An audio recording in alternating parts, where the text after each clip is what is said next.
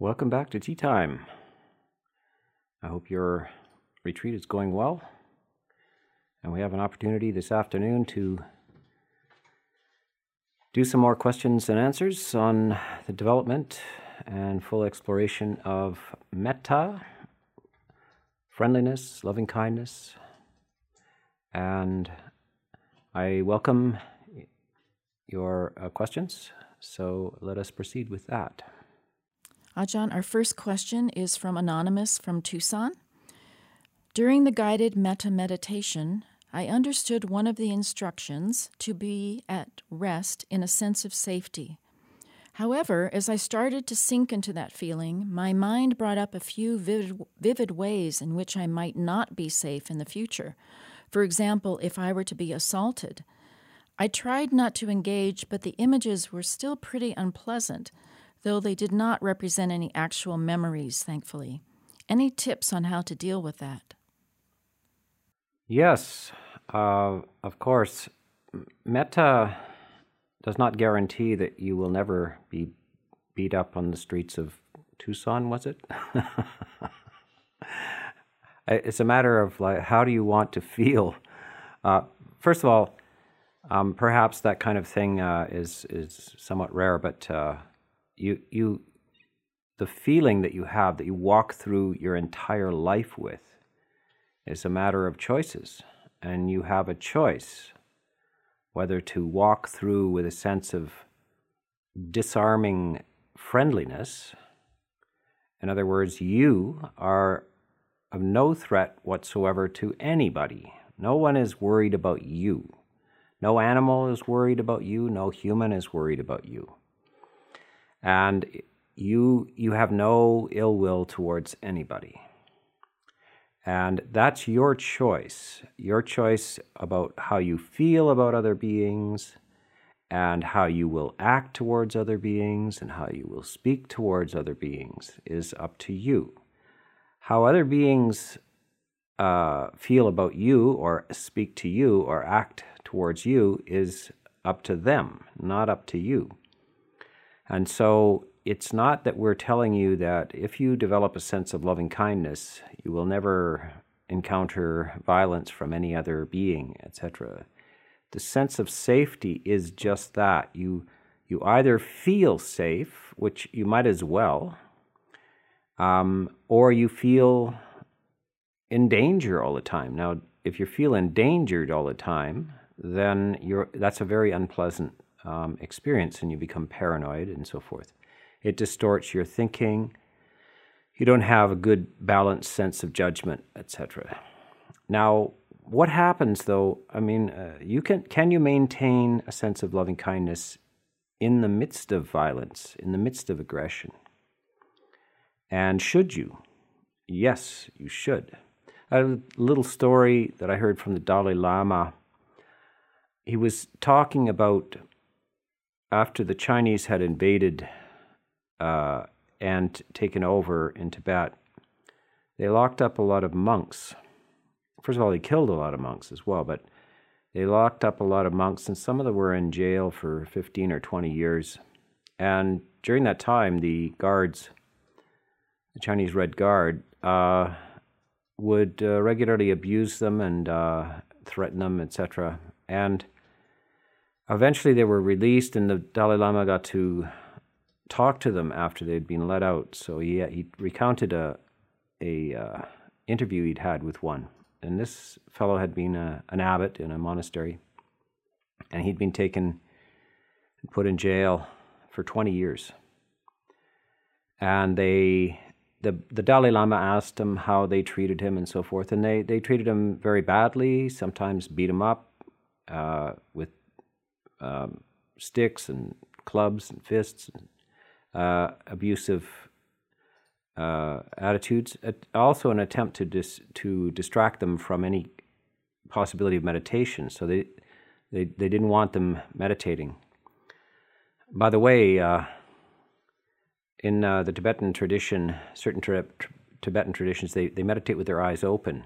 So the guards were thinking that whenever they closed their eyes, they were meditating, but actually they meditate with their eyes open. So that seemed to have escaped the guards. So the the monks did have an opportunity to meditate. Anyway, the, the Dalai Lama asked him, finally, after hearing the horrors of this, he said, "Were you ever afraid?" And the monk thought for a while and said, "Yeah, once or twice I was afraid." And the Dalai Lama asked him, "What were you afraid of?" He said, "I was afraid I was going to get angry." So that is the thing you need to fear, either your own fear or your own anger. It's not what happens to you, it's how you deal with things. And it's your own mind that is the most problematic, the most dangerous to you. It's not somebody else um, hitting you or something like this. Notice that you can reframe any situation. Uh, there are people who get hit for a living, aren't there? They're called boxers or wrestlers or sports.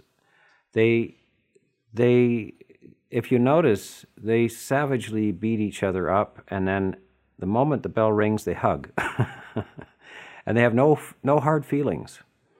So it's not the fact that your body is being struck.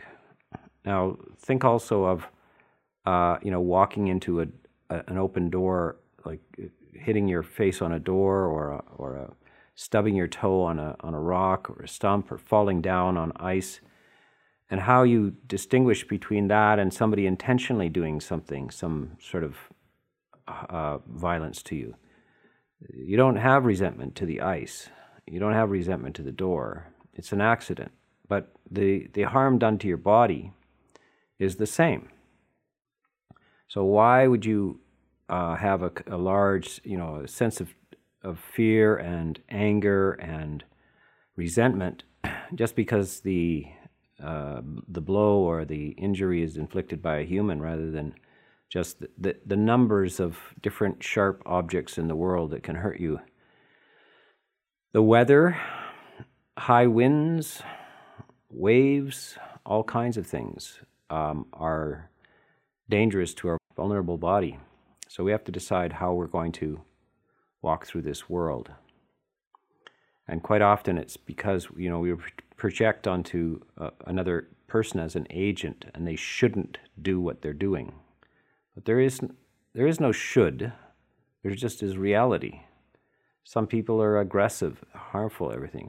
You have a choice. You can either participate in that, or respond unskillfully with fear, or you can walk through life with a sense of ease and friendliness, fully realizing that you are vulnerable and that you're not able to always prevent these things from happening.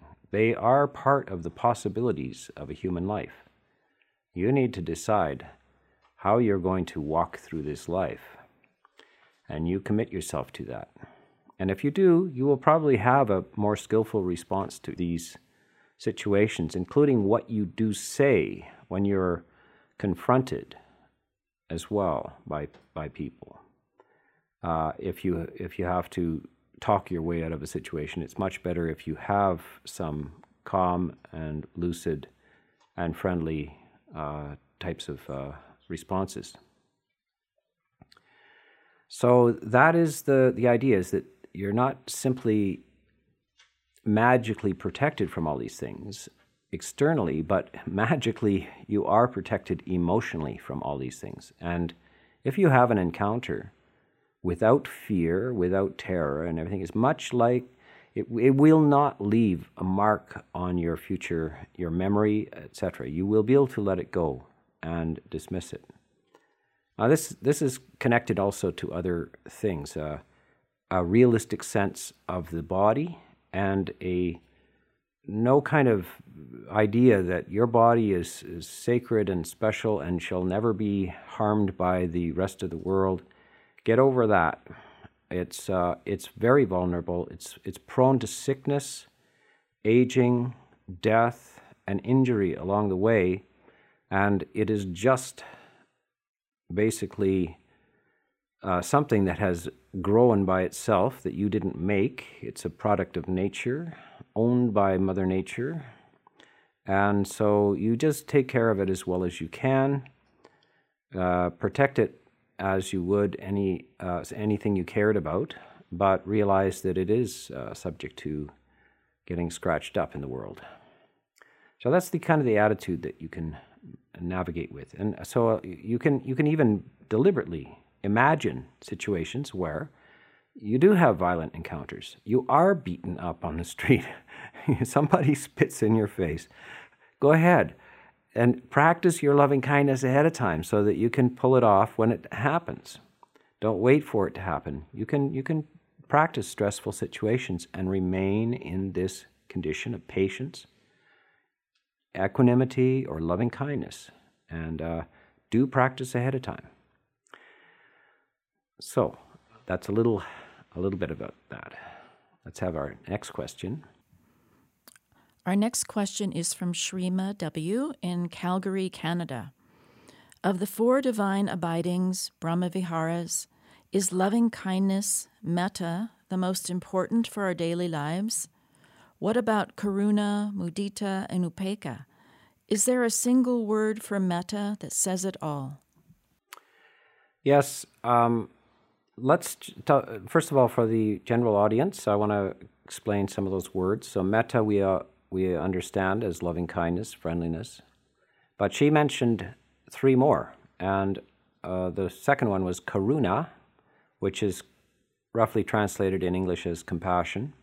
The third one is mudita, which is uh, sympathetic joy. In other words, when somebody else has something good happen to them and they're happy, then you rejoice in their well-being, their happiness, their good fortune.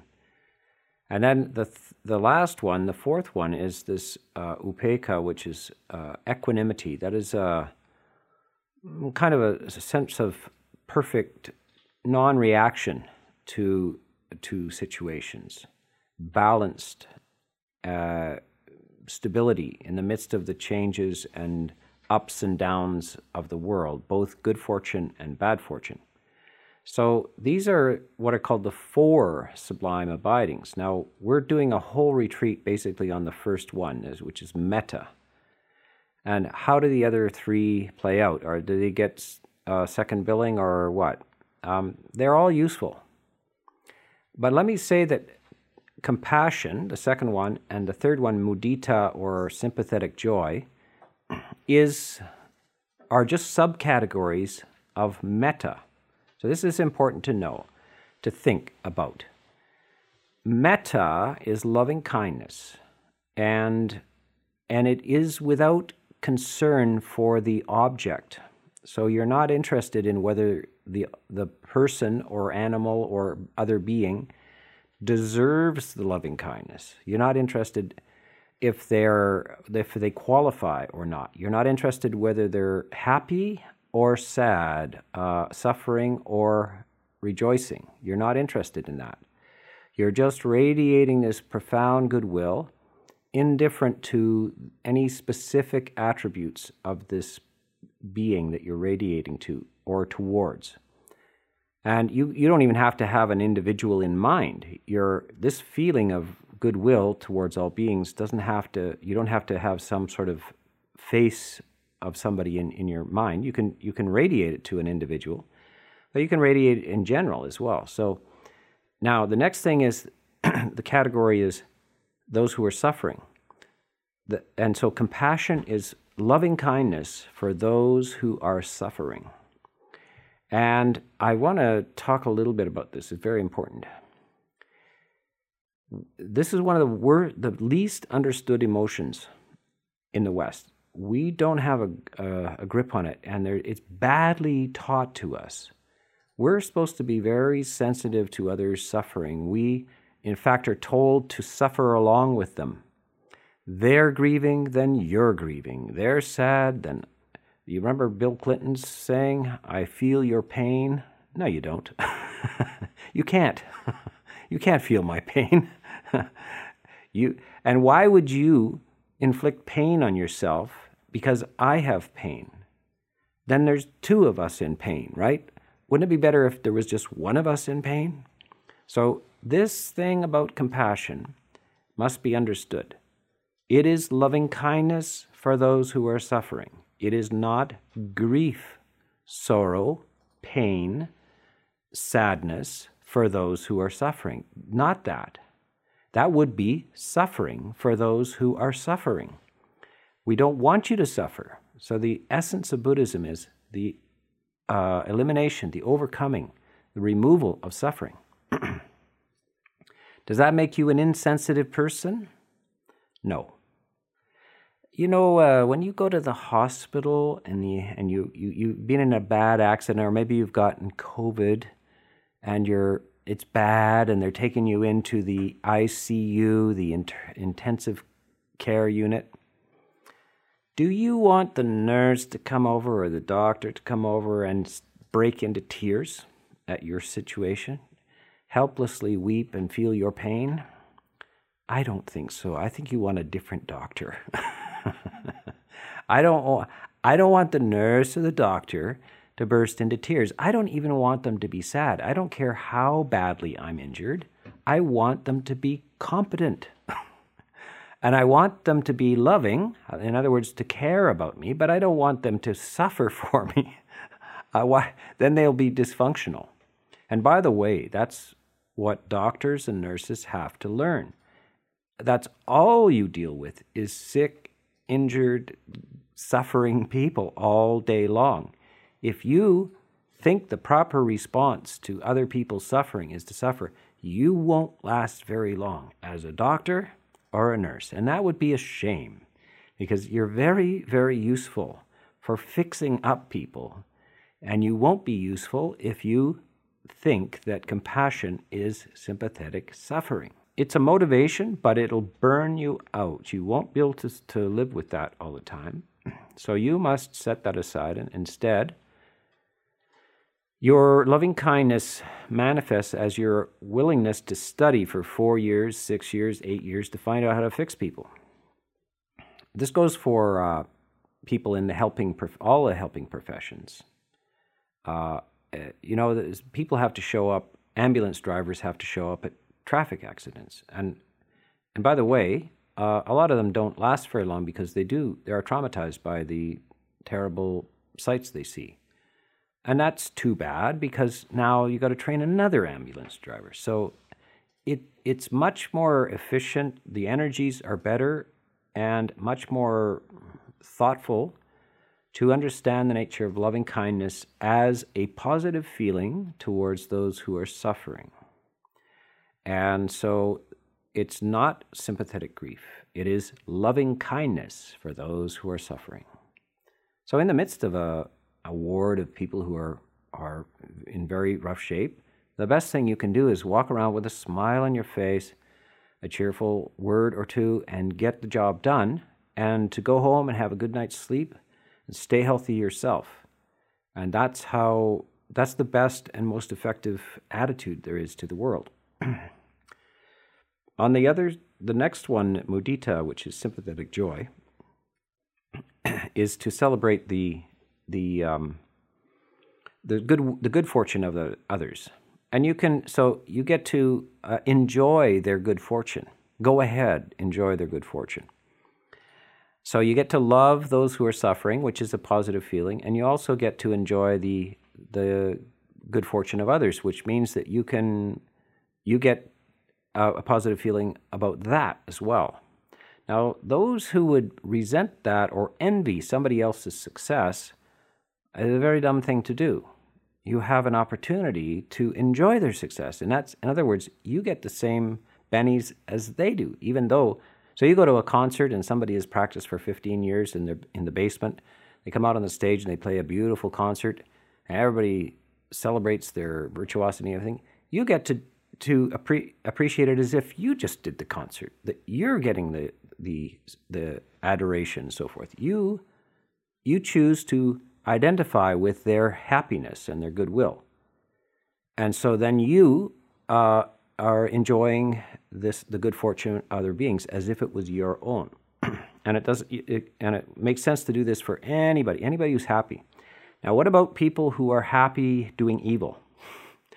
Well, there, in fact, there's not that much happiness in the world, and if somebody manages to pull off a little happiness, even though they're unskillful, you celebrate their happiness, but not their lack of skill. you don't celebrate their evil, you celebrate their happiness.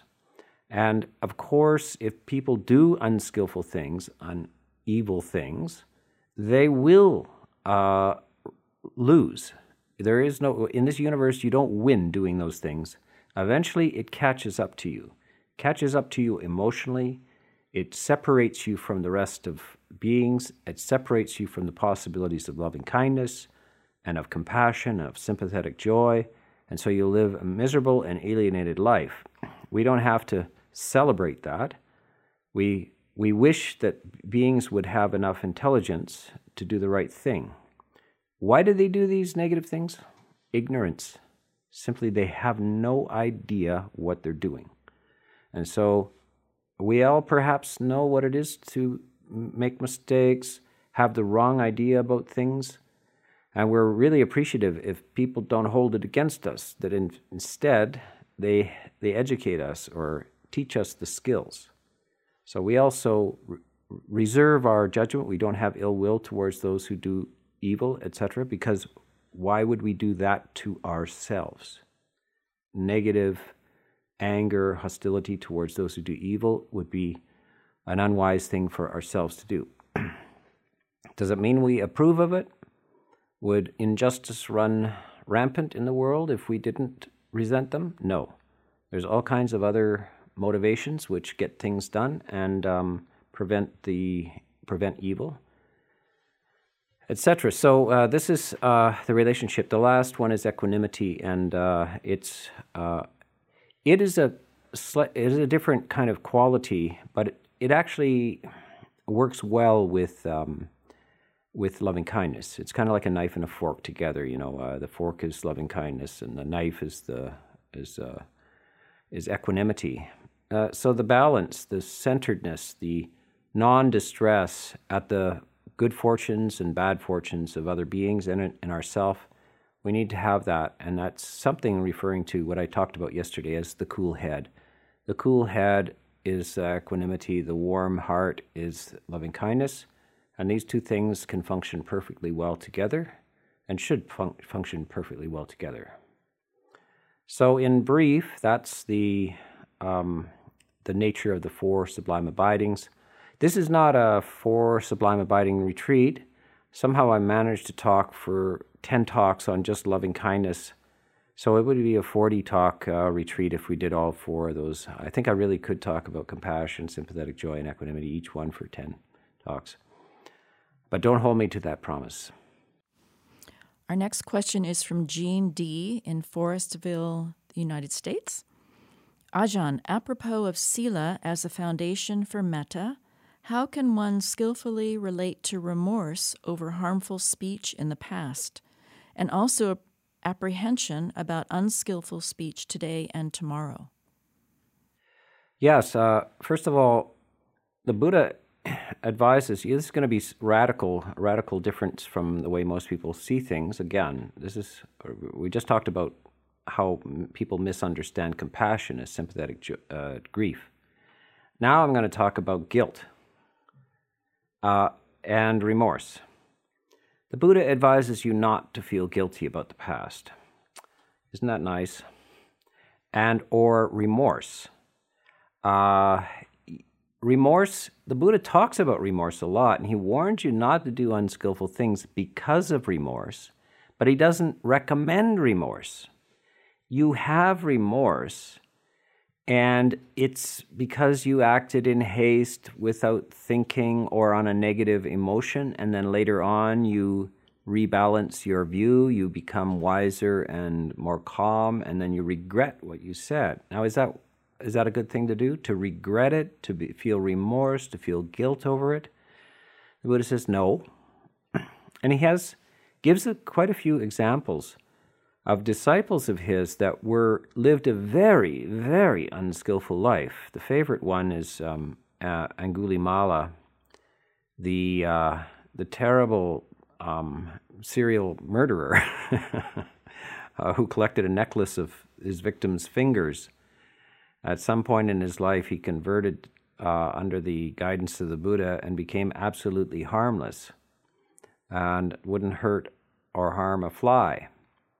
And uh, how would, how, after having done all of that harm out of various uh, misinformation and l- ignorance, uh, you would think he would just be swimming in in guilt and remorse over those actions. No. Slept like a baby, no bad dreams, uh, and had an utterly pure uh, heart from that point on. He left the all of that behind, and that's so. The and the Buddha recommends that you do that. Who who did those crimes is not the one who is uh, now present. Why do we do those things? Because out of ignorance. If we know that they were wrong, we're suddenly not that person. We're not that person anymore, and we would not do it again. So here we go. So things done in the past should not be regretted or have remorse for.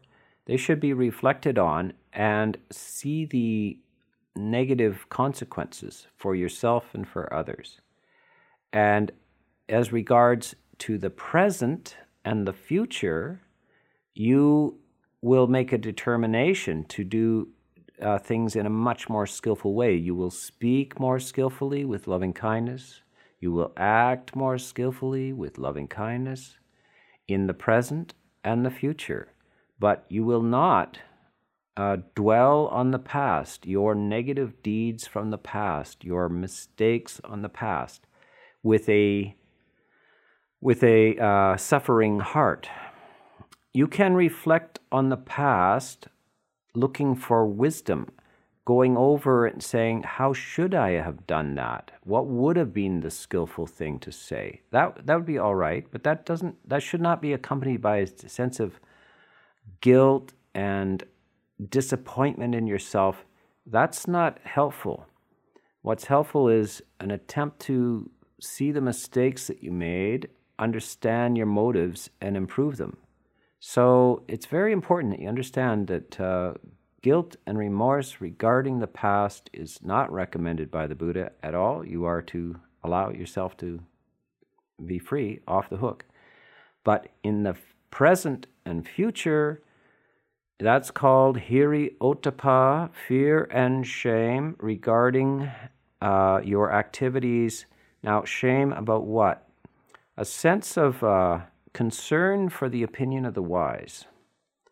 And you should have people that you look up to that are skillful, and you think, now, what would they think of this way I'm behaving now? What would they think of this, the, what I'm thinking, what I'm saying, what I'm doing? Because I want good uh, coaching. I want to listen to those who are wise. Now, look what happens to people who don't listen to people who are wise.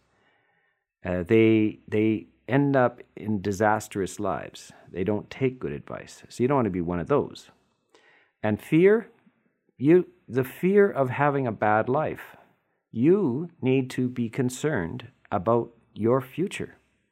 The Buddha recommends this. You need you have loving kindness for yourself. You don't want you want pain. You don't want any sorrow in your life. You don't want to have do stupid things that uh, you will later regret. So you have a good, solid sense of of concern for your own safety and, and everybody else's safety. And appreciation of the opinion of the wise about what is skillful to do in life. And those those things feel good. That is, that you, you should have a, a good concern for your own safety. Our next question is from Chittapala in Vancouver, Canada. Even after being on the path a long time, I still have trouble understanding metta as a concentration practice. I have always seen metta as those lovely sayings we say at the end of meditation, always focusing on samadhi or vipassana. Metta never feels embodied at home. I did, however, discover that after longer retreats, especially at Birken, that when I reached deeper levels of samadhi, while I didn't feel metta during it, I certainly left with an embodied experience of metta afterwards. Any suggestions of how to get to an embodied experience of metta wherever I am, and how metta is seen as a concentration practice? Well, it's it's seen as a concentration practice. It can be a, a deep samadhi practice. You can you can enter into these states of, of profound stillness, but uh, you also need to just the, the words that we say, the little phrases, "May I be well, happy, and peaceful." Very very nice things to say, um, but they're they're not. That isn't metta. That is the that's the menu. Uh, you've gone to the restaurant, got the menu, and ate the menu. uh, or took the menu home with you because you like the the handwritten calligraphy on it. Uh, this is not the food. This is the the what what the an indication of what the food that you want to order. So the metta is the food, not the phrases, not the words, none of those things. Those are just uh, inductions. And should think about this as inductions, you know, like induction like hypnosis. You're trying to convince yourself. You're trying to talk yourself into a, a supernormal state. And, and loving kindness, when it is has been accomplished, is supernormal. It, it, it, it lightens you up and levitates you off the ground. And uh, not really. uh, I mean, in a poetic sense.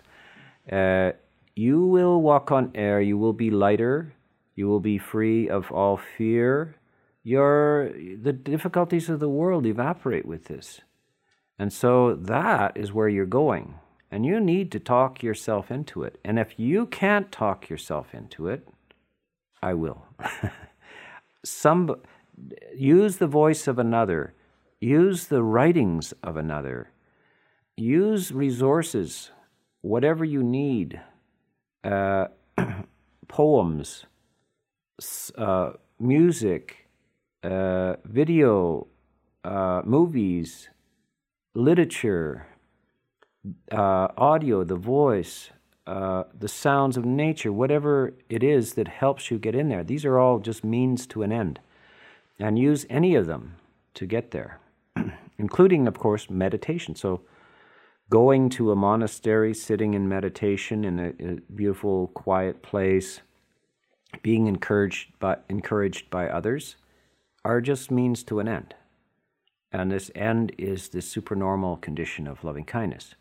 Now, if we can just get, just get kissed by this, it'll be worth the whole package. It much more worth. Why would you go through life? It's if you could have this supernormal experience, why would you go through without it?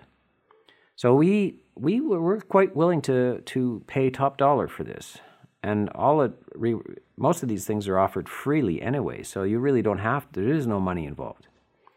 So you need to uh, uh, use any resource you can to imbibe this, to taste it, to feel its nourishment, and to uh, let it transform and get the feeling of it. Then you will have no doubt about it. And then it's just a matter of like, how did I do that? I got to get back there one of these days. I got to figure out how, make a map. How do I, how did I get there?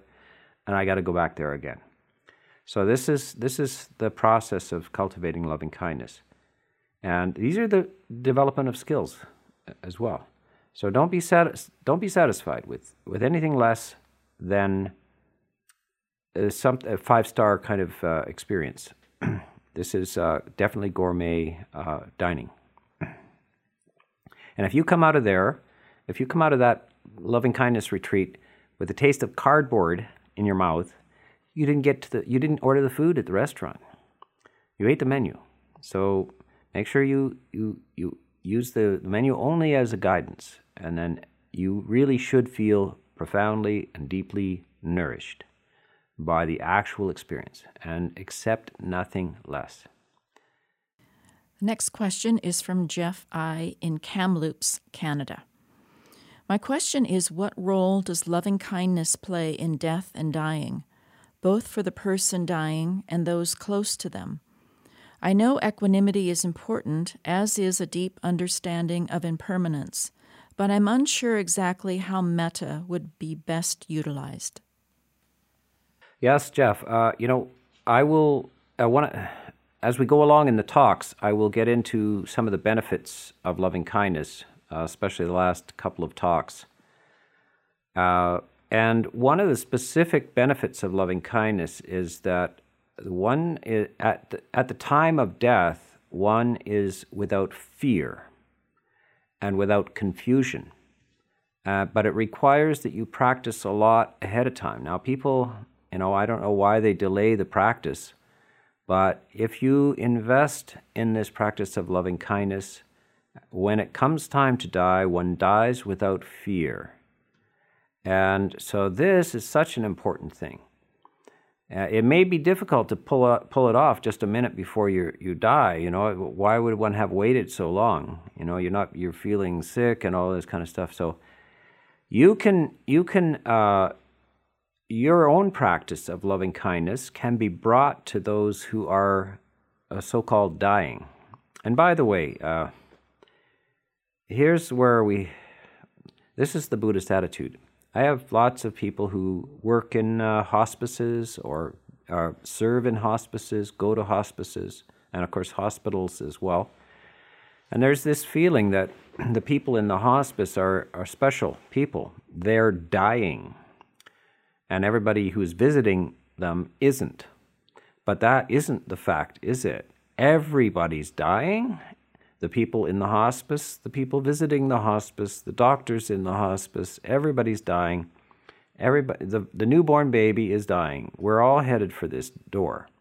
And there's nothing strange or abnormal about that. That is ordinary, normal. Everything is normal. To be sick is normal. Uh, to be headed towards death is normal. And we there's no point in when you're sick and have it saying you don't you can't last another week to suddenly be afraid of this situation, to be suddenly be alarmed by it. You should be alarmed. The moment a child can understand language, they should be told, you know, you're dying. This is not should not be news to anybody. Uh, there is another word for dying. It's a very exotic word. It's called living. So the process of living is exactly the same process as dying. There is no distinction between the two. In fact, there is nobody is dying, everybody's living. It's just like, what is the quality of your living experience right up to the end?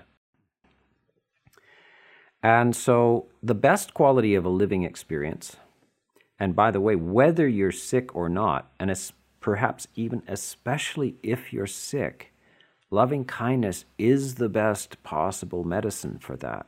It will give you the, the most relief of pain and distress possible.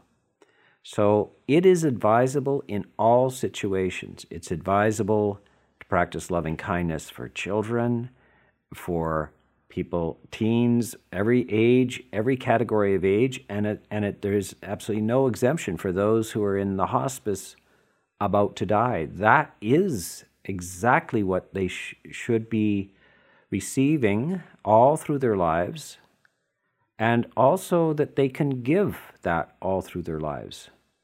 And the fact that you're approaching death is no reason to let go of your practice of loving kindness. You, one should be encouraged to practice the loving kindness. Of course, uh, Here's a, here's a little advice as well about what to talk to a person who's so-called dying. And one of them is, don't... People tend to dwell on, on remorse and negative things that they might have done or they regret or things, bad things that happened to them at that time. If, if, they're, if they're open to the message, you should discourage them from thinking, remembering any bad things they've done. Do not think about bad things you've done. Think about good things you have done. And some people will say, I don't remember many good things I've done. But did you ever say good morning? Did you ever say, have you had a coffee? Have you ever opened a door for somebody? Have you ever smiled at anybody? Have you ever petted a dog, you know, a cat? Uh, Any of those things are your good deeds, they're positive contributions to the world. Go back and remember those things. And re don't just remember them once. Go over them again and again and again. and avoid memories of any negative things. You don't have to do this. There's, there's all kinds of wacky ideas about being honest and all this kind of stuff. Forget the honesty. You don't have to be dishonest, but it's not necessary to go through with a fine-tooth comb all of the acts that you have committed in your life, uh, quite often out of just ignorance. You just didn't know any better. You didn't know that there were alternatives. So especially at the time as you approach death, avoid that kind of negative emotion stuff. Uh, concentrate on good deeds you have done. Encourage that person to think about good deeds they have done. And if you happen to have known them, find a few things that, re that you remember, that they once smiled at you, once said good morning to you, uh, that you know somebody that, that had a good experience with them. So this is uh, important uh, to bring to the, this experience near the end of life, and to remember that nothing unusual is happening. Everything is normal. Uh, death is not abnormal. It's totally normal. It's not something... Most people, although they fear death, uh, they don't know anything about it. So they're, you know, maybe it's a good thing. It's a good experience they're about to have. Why are they, why are they so afraid? And it's basically because it's unknown. And so they're, the best way to face the unknown is with a relaxed and uh, a heart full of goodwill and loving kindness. So that's in brief um, how loving kindness can be applied at that stage of life. The next question is from Sarah in Chicago in the United States. The experience I've had with guided meditation has been more instruction progression-based. That is, first A, then B, then C. How is the guided session that was offered used to develop metta? In other words, would the guide be used after the body-mind relaxes as points of contemplation? As a result, developing a deeper sense of metta, what it is and how to get there? Well, of course, we've only had two talks so far and a little bit of guided meditation. But I, we, I guarantee you that we will go into every possible nuance of loving kindness. There's ten talks. Every possible way to develop it, and what it feels like, and how to induce it. So this is uh, something that you need to induce. And so I give you a few simile. I've given you a few similes already, and one of them is getting into a hot tub. So basically, uh, because you are at home on this retreat, you can uh, get into a hot tub and listen to the the Dhamma talk while you're in a hot tub, right up to your neck, get into the bathtub and think, so this is kind of what he's talking about. So fresh air coming in and nice and warm uh, and gravity-free. The, the, the, your body is gravity-free, your head is cool and untroubled, and your body is warmed and suspended.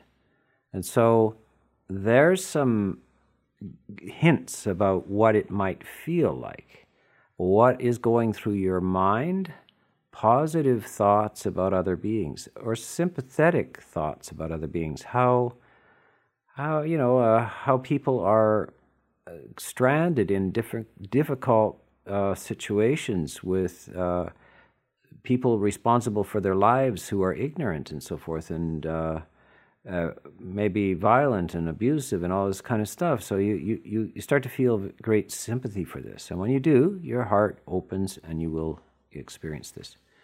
So we will have many uh, types of talks which will help you induce this uh, experience. And the Buddha will use various similes and, and stories to induce this, uh, this feeling. And as I mentioned earlier with, uh, uh, I think when I was answering Chittapala's question, I rec recommended that you use uh, all kinds of means to do this, uh, including poetry, literature, videos, music, um, association with uh, big-hearted people, wise, compassionate people. These are all ways of uh, bringing this into reality. Yeah, it's a full immersion kind of uh, education for yourself. Our next question is a combined question. You spoke about how metta can be used to reduce or eliminate chronic pain in the last tea time, but I'm finding the pain is making it difficult to concentrate on metta. In addition to removing afflictive emotions and ensuring that consciousness is not under duress, how does one find their way into metta while experiencing physical pain? Yes, uh, well, yes, pain can be distracting, but at the same time, you, you more or less stand aside from yourself and feel as if you were looking on yourself. There is a being in pain. Look at this being in pain, feeling this pain. And so in the same way that when we look at another person who's groaning and moaning and obviously in pain, we, we immediately, well, for most people or uh, normal people, the a feeling of, of sympathy arises. So stand aside from yourself and see yourself as just this creature, this being, the helpless, trapped in a body, with, uh, not of its own making even. The body just arrives, grows by itself, and, and gets injured and sick by itself, and the the poor helpless owner of this body is, is left with it. And that that person is not you or anything like that. It's a very, just a universal being there. You are now just a universal being throbbing with knee pains or back pains or neck pains or headaches and so forth. Look at yourself that way. And you can then feel a flush of warmth and sympathy, and that flush of warmth and sympathy can releases some sort of uh, pain relievers in the body. But you really have to develop this in your imagination. You have to talk to yourself in a very tender way. And if you can't, then play some the voice of another. So the, the Buddha is very big on this. He's, why does he spend his whole life talking to people? Because he realizes that some people walk away from a single talk by the Buddha hearing authenticity in their voice, a genuine care, and a, a solution to the, the pain of life.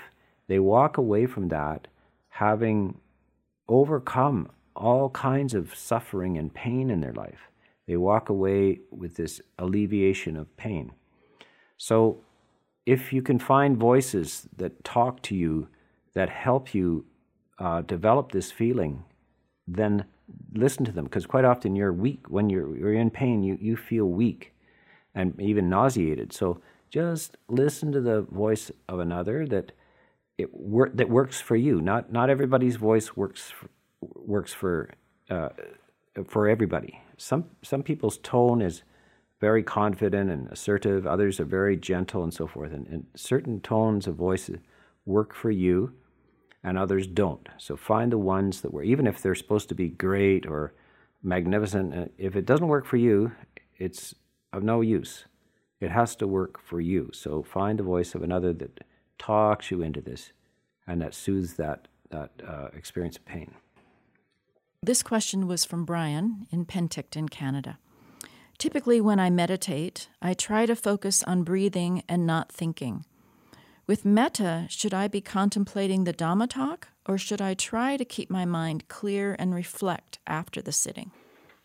Yes, I, I think with metta particularly, uh, one needs this thing called vitaka vichara, which means uh, thinking and pondering. This is your induction.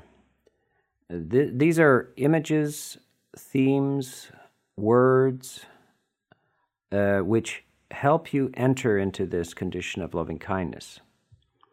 And you need, that's the preliminary, and that's what's called the the first uh, the first uh, jhana, the first deep stage of, of this. So it's all right uh, to use um, language and uh, imagery to induce this condition. So it's not necessary that you want to keep your mind clear. Uh, breath meditation is primarily for the reduction of discursive activity. So that is the discourse, the, the conversation which is relentlessly going on in our head is a problem. And we would like to shut that thing down sometimes. And breath meditation is one of the best ways to shut that thing down. There's nothing to talk about with breath. There's only to breathe. But loving-kindness is not one of those things. The primary purpose of loving-kindness is to overcome aversion, ill will, hostility, irritability, and uh, in fact, uh, uh, hatred. Uh, that's the primary purpose of loving-kindness, is to eliminate those, that, uh, that spectrum of uh, ill will from, from the From the, from the heart. The purpose of breath meditation is to reduce the amount of self-talk that you have. But the talk, the right kind of talk, can be useful for you in metta meditation, loving kindness. So talk away to yourself, or get a voice of another, including these. And one of the reasons why we're recording all of this, so that you can listen to this stuff again and again, and if possible, I can talk you into that good feeling. Point you towards that. And if my voice doesn't work, find somebody's who does. Our next question is from Jennifer in Brisbane, Australia. And there were a couple questions dealing with anger and hurt feelings, and hers sums it up quite well. In relation to yesterday's tea time, Ajahn Sona, Ajahn Sona spoke about loving kindness to ourselves. I'm still struggling to know what self-talk pattern I need to have when I'm wanting to be kind to myself. How do I do what Ajahn is saying? That is, how to hold the tension that exists when others and family have a well-worn pattern of demonstrating non-kind behaviors to, on, and at me. This is where I struggle. Could Ajahn provide a real practical example, perhaps using fake names, or being of being kind to oneself in the scenario that I've just described? Fake names. Well, Dave. uh, so, uh, look, uh, it's this is the the big hurdle for many people in the West, is uh, loving kindness for oneself, and trying to having a sense of self-image which is given by others. So you you mentioned your family not not talking to you in a nice way, and et cetera. That obviously we have to have a strategy where it doesn't matter what anybody says. We're not interested in their assessment of our self-worth or our our um, our appreciation of loving kindness. We're not interested because they're not skilled. So I talk quite a bit about the voice of another, listening to the voice of another, but not any voice. The voice of a wise and loving person talking to you. That's the voice you want to listen to. And, and of course, that means that you're not to listen to the voice of ignorant, angry people. You don't hear them. You just don't. They, there's just noise in the air. It's just a dog barking. Do you care what the dog is barking at? The, bar, the dog is trying to say something, but it's just a dog barking. And an ignorant person is saying no more than a dog, just reacting to in in in uh, ways to the world. And so you don't listen to those. Those are the voices you don't listen to. No interest whatsoever. You don't care wh- about their tone, and they it's never justified. Uh, even if you have a failing, if you're if you have not done something correctly, and they're hostile or angry, there's still, it's uh, not worth listening to the hostility or anger. It might be worth listening to some way of improving your your behavior or something like that, but uh, ignore the tone. Ignore the tone. So you listen to induce this, you listen to the tone of voice of wise and kindly people, and you do not listen to anybody else's uh, voice. Next, uh, your voice talking to yourself is not, when you talk to yourself with loving kindness, you do not talk, uh, you do not set up any conditions for your, uh, for the goodwill. You don't have to qualify. And in fact, if you have to qualify, it's not loving kindness. So you get this for free without any qualifications. So you don't ask yourself whether you're good or bad or uh, skilled or unskilled or ignorant or any, you don't ask yourself any of these questions. You just get the loving kindness. You can also, if you want, imagine yourself as a child. Maybe uh, get a class picture when you're seven years old, especially because that you tend to have lost your front teeth at that time, and you, you get to smile into your class picture with no front teeth. It's very, very endearing. Now, really, what sort of hostility could you have for a seven-year-old child? Is there nothing but goodwill? You were a seven-year-old child. So if you have to have your... hold yourself out there as, a, as a simply a child trying to figure their way through life, to negotiate and deal with all of these challenges and, and, and uh, people and difficulties and the competitiveness. And then, of course, saddled with a body that you didn't make yourself, it just, it just grew by itself. You have no idea how the thing even works. This is your situation in life. Have some sympathy for this. And say, the best thing I can do for this being, you, this being, this, you're just a universal being, you're just a being in the universe. The best thing I can do for this is flood it with goodwill, hope for its well-being and safety, and learn the skills, how to negotiate and navigate through this life with minimal suffering.